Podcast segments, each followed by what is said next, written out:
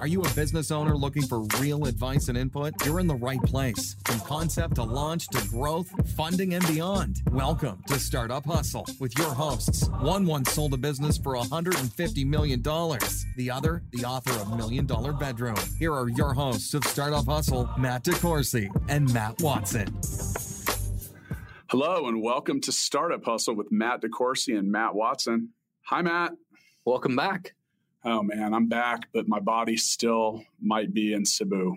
Are you 14 hours in the future still? No, I'm 14 hours back here, but 16 hours of sleep later led to a rather lengthy amount of time without sleep after. But, man, I'm glad I'm back. I'm USA. But I got to say, man, amazing trip. Really had a good time. Got a ton of stuff done. And oh, man, I'm just so excited about what we're doing over there. She setting up a whole new startup over there? Kind of, but not really. I mean, it's just a little more of the same. But with that, I did actually take things a step further and get a little more official there. I registered a corporation in the Philippines, which was interesting. I was doing that before I left. But, yeah, it's been a pretty long month. So what are you going to do next? Next, I'm going to continue building Gigabook and hopefully take on some pretty cool projects with people that are still TBD. So what all did you do while you were there? Man, I did a lot of stuff. Well, prior to that, you know, the whole purpose was to consolidate the – I've always stated that we have an office in Cebu, but technically we had, you know, anywhere from 5 to 12 people over the years that were working remote. They were never really in the same place. So, and the idea of improvement and expansion and growth, rented an office and opened a corporation and learned a whole lot of stuff about Filipino business management. I feel very qualified to... Oh, man, talk about a lot of things. It's basically the same but different, and then it operates at about a 90th of the speed. You know, here you can call and get a tax ID on the phone. I'm still waiting for mine. It's been almost a month. So, but yeah, I went over there, hired the second Gigabook team, and have some plans to add 3 and 4 in the coming months. So... you also hired somebody over here, didn't you? I did. New general manager. Yeah. Just hiring everybody. Yeah. If you're listening to this right now, there's a decent chance I'll give you a job. That's actually not true. Pretty full. But yeah, it's been exciting, man. It's been an exciting month. I'm pretty excited mainly because as a startup founder, I only have to do 63 jobs, which is down from 71. Does that include the ones you have your 4-year-old doing? Okay, look, you're the one that was posting pictures using child labor to build Bitcoin mines. Yeah, okay, so let's be real here. There's only one person in this room and on this podcast that's really into child labor. But they look like they were having fun. And I noticed that the machine isn't on. Nope. So you might want to just do a little, you know, maybe a tech meeting with your folks. But you know, anyway, back to your question about Cebu. I really had a great time. It was very enlightening. And, you know, I'd like to talk about some of that today because I've had a lot of people either through the Facebook group for the Startup Hustle or just different places ask me a lot of questions. And, you know, I've had employees over there for 9 years and this is the first time I ever went. So that was really kind of where a lot of it started. First off, it's 30 hours of travel from Kansas City to Cebu. And yes, I've been saying Cebu, and it's Cebu. Cebu. And I do have an employee there, which for nearly a decade we have called Marites, and I learned that I'm also wrong about that. It is Marites. So 30 hours of travel, Matt, and I don't really like travel. And I'm tall and kind of big and fat, which doesn't really go well with airplane travel, but... Yeah, it was a long trip. So I left on a Saturday afternoon at 4, and then I got there on Tuesday afternoon at noon. So what did you do on Monday? Nothing. It didn't exist. President's Day 2018 is just like, it was just like gone. Now, on my way back, I got all that time back, apparently, which it certainly felt like on the 11-hour flight over, because I thought that would never end. Now, there's kind of an interesting thing, and I had so many people ask me, are you the tallest person that you've seen? Are you the tallest person there? Yes, I did not see anybody as tall as me in the Philippines until I got on the frickin' plane to come home, and there was a guy bigger than me and as tall in the seat right behind me. So out of tall people courtesy, I didn't put my seat back the whole way, and it was really just kind of a shitty, there's really no great 11-hour plane ride unless you're like, you know, on your own mega jet. So what was the best thing you probably did in Cebu?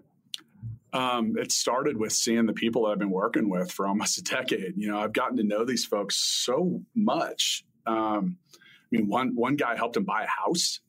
I've helped these people do a lot of different things. They've helped me do a lot of different things. And it's just kind of interesting that we've never, you know, sat down face to face. So, you know, getting there and, well, first off, I thought it was pretty funny because here I am, I get to the Philippines and I get to customs and, well, I was smuggling laptops. I had a bunch left over and I wanted to bring them over. And when I've mailed them over there in the past, first off, the freight alone is a couple $100, and then they tax the shit out of them on the way in. And it kind of just eliminates the savings of sending them. So I was like, okay, I'm going to take these laptops. And, you know, I felt like this, like, you know, black market smuggler. And here I am at customs. And I was like, God, I hope they don't tax me. And well, for me, customs involved the guy at customs just waving at me as I walked by. And that was it? I was like, damn it. I should have brought like 30 more laptops. So you didn't have to keister them? I didn't. Well, I had keistered them. That's the problem. I'm sitting there with all these laptops keistered, and I'm just trying to smile, which it's tough to do when you have a bunch of laptops keistered. But no, they just waved me on by. And you know, it takes you about 10 seconds outside the airport to immediately know you're not near your home.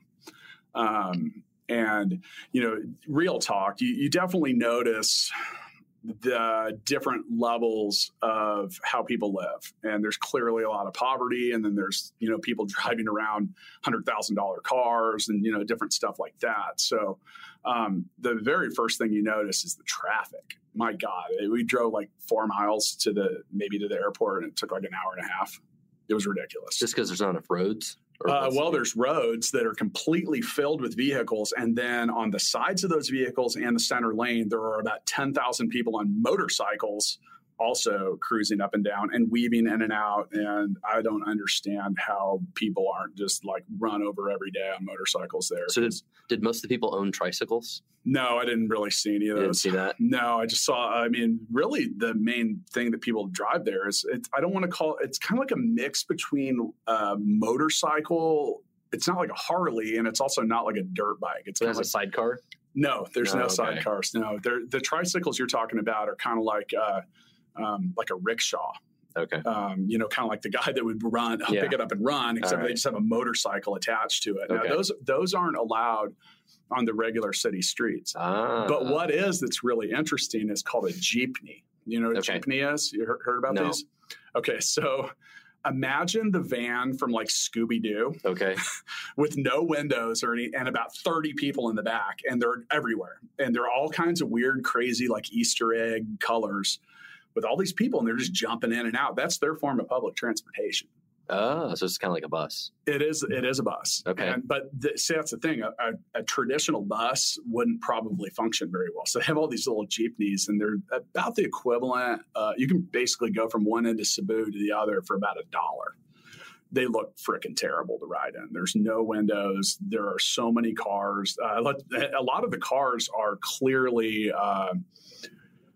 Sanford and Son-ish, like they are put together from parts, and they are spitting out black, gross smoke, and then you have a nice car right next to it, and then 10,000 motorcycles going by. So yeah, it's pretty hectic. Yeah, so definitely noticed that. You know, got to the hotel, which was pretty interesting. It was about 100 yards from our new office, so that was convenient. I did not realize the American consulate was also in my hotel. So I immediately noticed that there were armed guards outside it. Now, actually in Cebu, there are armed guards everywhere, all of which look like they are willing to and ready to stop nothing. I don't even know what they're doing. They're like, you know, they have the little like sticks with the mirrors and they look under your car and stuff. But I mean, they don't give a shit. I don't know why they're carrying guns. They're at the mall. Now, were they carrying like big assault rifles? Yeah, or shotguns. Yeah, like, I mean, they had like what looks like, you know, like the tactical shotgun. Yeah, like an AR-15 or like a shotgun. But these guys, I mean, they don't look. I remember seeing that when I was in Mexico and it was weird. Yeah, but I'm telling you, and they might actually do something there. These guys were like, they're show ponies or something because I don't think they were going to do anything. And then one of the things that I noticed and I was somewhat aware of ahead of time was the... what I watched a YouTube video on, it was about, as an American, you seem to get the benefit of the doubt everywhere. And I was like, oh, that's kind of interesting. This guy was on YouTube. He's talking about like, he'd walk up and ask a policeman where the trash can was. And the policeman would just take the trash from him and go put it in the trash. And like, these are weird little things, but I definitely noticed that like at the office, there's a security desk on the, just to get in and go up to the elevator. Not one time did they stop me, wand me, ask me for ID or anything, but yet our employees on like their 4th and 5th days are like, God, they're so tight at the desk. They're making me leave my ID. And like, they just waved me right on by. Huh. Wow. And you know, maybe they just assume that we're not what they're looking for, but it was the same thing on the way back into the hotel. Cause I had to go past that security station for the consulate and the guys just kind of wave and they're like, it's kind of like customs. Huh. Except I didn't have laptops keistered. But, yeah. So, you know, it did a lot of work on the way into it. We had about 100 people apply for the 5 jobs. And it was, you know, so we had to thin that out and did a really good job of that. And basically, people keep asking me like, well, what'd you do when you were there? Yeah, I worked a lot and I got sick halfway through. It's because all that hell you were drinking?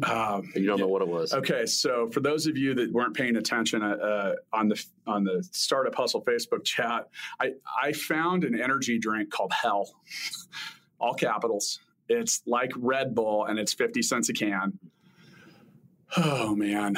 So the first day I drank it, I thought it was great. And I even made a Facebook video that said, if you work for Hell, I would like to be your official spokesperson. The third day of drinking Hell... and I don't know if it was from Hell or from something else, I got what many travelers often refer to as Montezuma's revenge, which, oh man, was not my greatest day there. So did they tell you to like drink the tap water or not drink the tap water or any of that kind of stuff you have to worry about? Everybody that I knew that picked me up and worked with me there, they said, under no circumstances do you put this water in your mouth. Oh, okay. Yes, you do not drink the water. Okay. It's all bottled or whatever. You know, it's crazy because the same stuff we buy, like a bottle of Gatorade that is like $3 at the convenience store, it's like 80 cents there, which I still don't understand because it's the same product. Yep. But yeah, so right next to the hotel, our office there is in a building called Avenir, which is one of the, it's a mixed use building. So it has like condos and offices in it. It's one of the newer, nicer buildings. So every day when I would walk to the office and I'd go down this little alley and there's these two dive bar is maybe being too kind, but every morning at about 8 a.m., these things were freaking packed. Full of people getting wasted and singing really, really bad karaoke.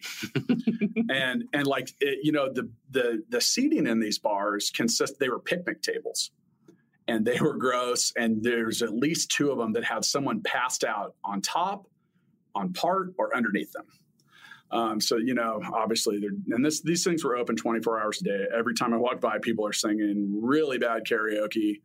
And they're having a good time. And I was trying to figure it out. I was like, man, why are these people are all getting wasted at 8 a.m? Like, what's the deal? Am I missing out on something? And I realized they're all call center employees that work in the building that we were in, and they were getting off work after being up for the American hours. So that was a happy hour special for them. So one day I did stop and have a beer there.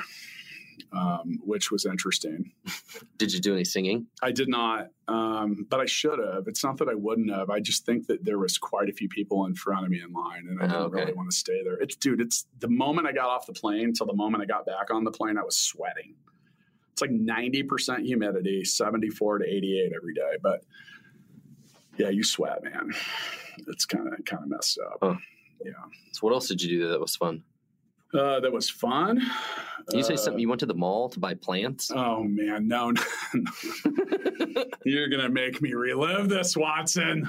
All right. Look, if I never have to buy another electronic in the Philippines, I'm fine with that. And first off, I don't understand. I would really think that buying electronics in Asia would be a hell of a lot easier than they make it. And you know why? I told you why it really sucks, right? Why? Because they open every single item, want to unwrap it, plug it in, show you that it works, have you sign off on it, wrap it back up, and then leave. Now, maybe if you're doing one thing, that's okay. But when you show up to buy half a dozen monitors and 5 laptops, that's a freaking commitment of time, man. And, you know, I was kind of over it. And, you know, I complained to you about it a few times while I was there. And you're like, can't you just tell them no? I'm like, no. Some stores had the policy that it was, you know, but overall in Cebu, there's a mall. It's called SM Mall. And this is probably the biggest mall I've ever been in. And I don't know how to accurately estimate this, but I wouldn't be surprised if there was 30 to 50,000 people in this mall on a Saturday afternoon. It's where everything is. We went to Ace Hardware in the mall. If you want to buy houseplants, you go to the mall. And it's a whole act of getting in and out and finding a parking space and doing all that different stuff. But, you know, so here you are in this massive mall, and now you're buying half a dozen laptop monitors and all these laptops. And, you know, we basically made like 5 trips there, and felt like my daily task. It was interesting.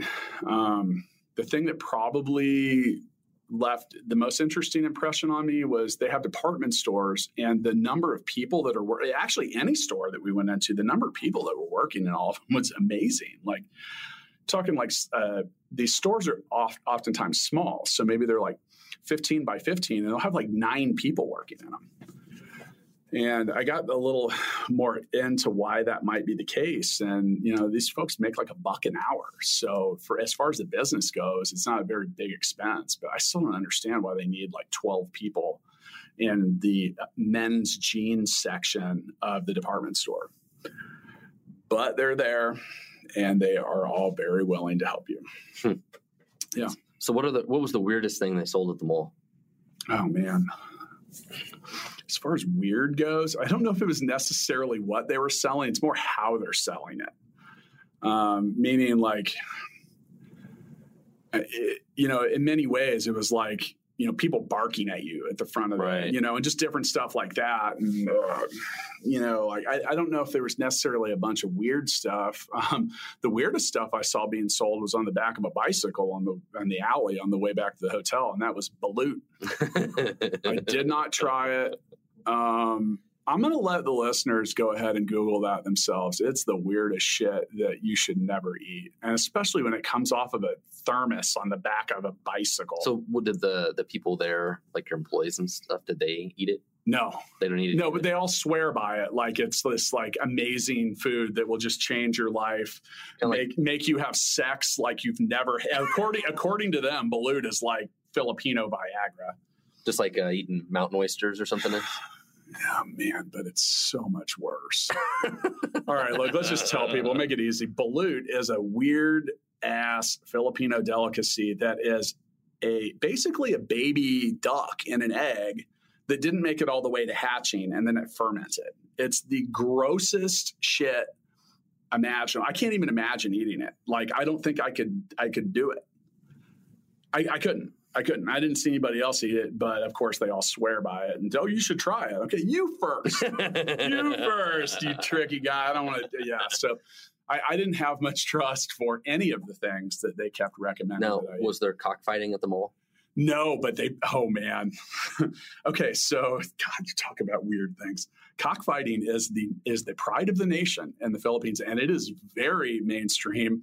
I saw an ad on TV the first day I got there for Thunderbird. And Thunderbird is like the ultimate steroids and supplements for your rooster.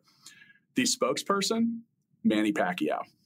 Oh, wow. Just right there on TV. So, yeah, cockfighting's very normal there. And on Sundays in the individual areas or provinces, as they call them, there are usually cockfighting rings. And Rico pointed several of them out. But you didn't go? I don't know if they wanted me there. All right. Yeah, they televise it. I did not find the channel that it was on, but yeah, it was pretty weird. And I mean, right now I'm jacked up on Thunderbird. That's the one thing I brought back. I mean, I look good, right? Is that why I haven't slept? You're growing wings. Oh no. Oh, that maybe. That'd be kind of cool. I don't know, man. But you do. It's funny because you go. I don't know if it's funny, but you as you drive around, there are definitely residences and places that just have these like monstrous cocks. Or roosters. By the way, our office is on the 15th floor, and when you open the window, you don't have to wait more than 10 seconds to hear. Really? Everywhere you go, man. I don't know where these roosters. It was, I've been to St. Thomas a bunch, and it's the same there. But yeah, you always the roosters everywhere. Weird. Yeah, it's weird. It's weird. There was, overall though.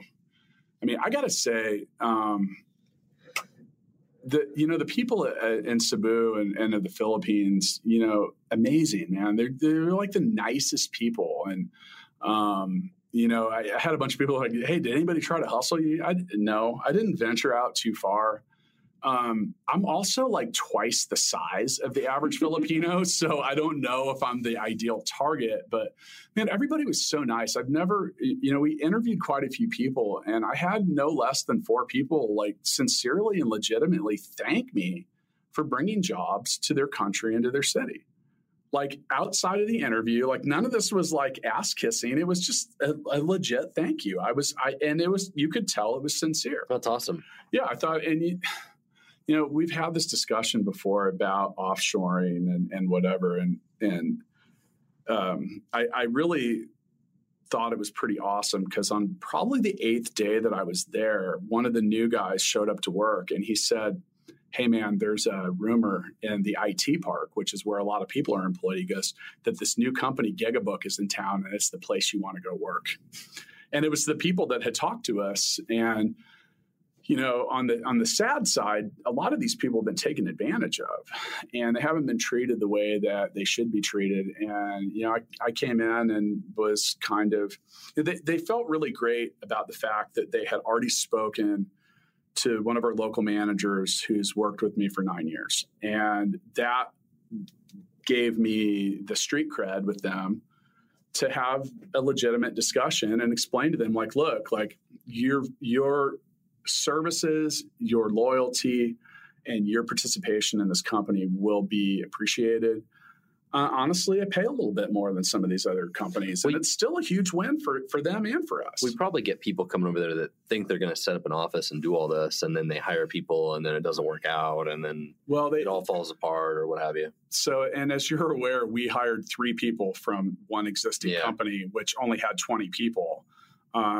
10 people from that company applied. Oh, geez. Yeah, half. And I couldn't really get down to what the issue was until the first day of employment. One of them showed up, and they had just referred to it as a management problem. But what had been going on was that one of the managers at this business was basically just kind of demeaning and really not treating people well. And in Asian cultures, doing that, demeaning people or, calling them out in front of a group is a little bit different than it is here. Like, it's a little more like you can get over it a lot faster here, but it can be really kind of shameful. But overall, it just wasn't creating a very positive or comfortable work environment. And, people don't want to be around that. And then on top of it, too, there are a lot of people there. There's a lot of people that show up to that country to just abuse it. And there's some weird stuff. Like apparently 50% of the people traveling there are going there for weird sex stuff. And there's definitely a lot of that. At first, I thought I was really popular, and the chicks thought I was good looking, because you go somewhere and they're like, hey, handsome. And then I realized, there's just a lot of hookers around. So they know how to ask for the sale. That's for sure. Next time I do a sales training, I'm going to fly some of them in and teach salespeople. This is what you got to do. You got to ask people to buy something, and you will probably sell more. But so people going to do weird stuff like that. And then other people that are just kind of there. A lot of the employees felt like they were being treated like they were disposable. And, I don't know. I just don't get it. I mean, they're no different than anybody we employ here. And, I've had people there, like I consider I had some of those people like my family member. And I mean, like legit family members, well past the level of how you have an employee. And, the idea of people coming in and just treating people like crap and using and abusing them is just really kind of lame. So, our office is really nice, man. 15th floor, windows from floor to ceiling. And, you were actually encouraging me to do some of that too, and kind of take the American startup values there. Sure. And I did. And it went over really well. It was really, you gave me some good advice there. Thanks. Yeah, I thought it was important not to make it look like a call center over there or something. Yeah, and that was a big thing, too. Like, they came in, and, the office is small. It's maybe like 600 square feet. It's pretty expensive for that, too. That was one of the only things that was grossly more expensive than here. And I wanted to figure out why, and it's mainly because there's just not a lot of high-end office space or even real estate. So if you're looking for that, you have a pretty small pool to choose from, so they get a little bit more for it. But overall, it was good. It's not like here where you don't let me have a window.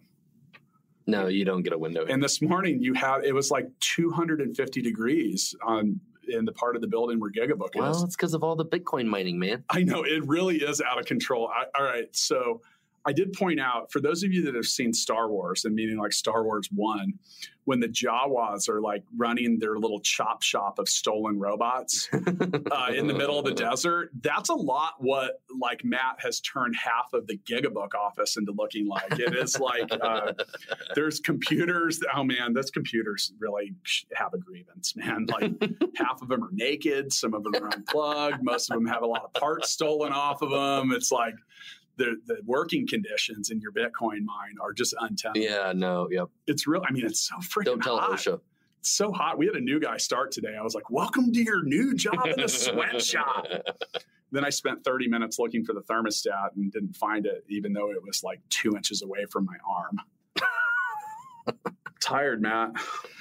You need to go take a nap. Maybe. I'm still kind of jazzed up, man. I got all these new people starting.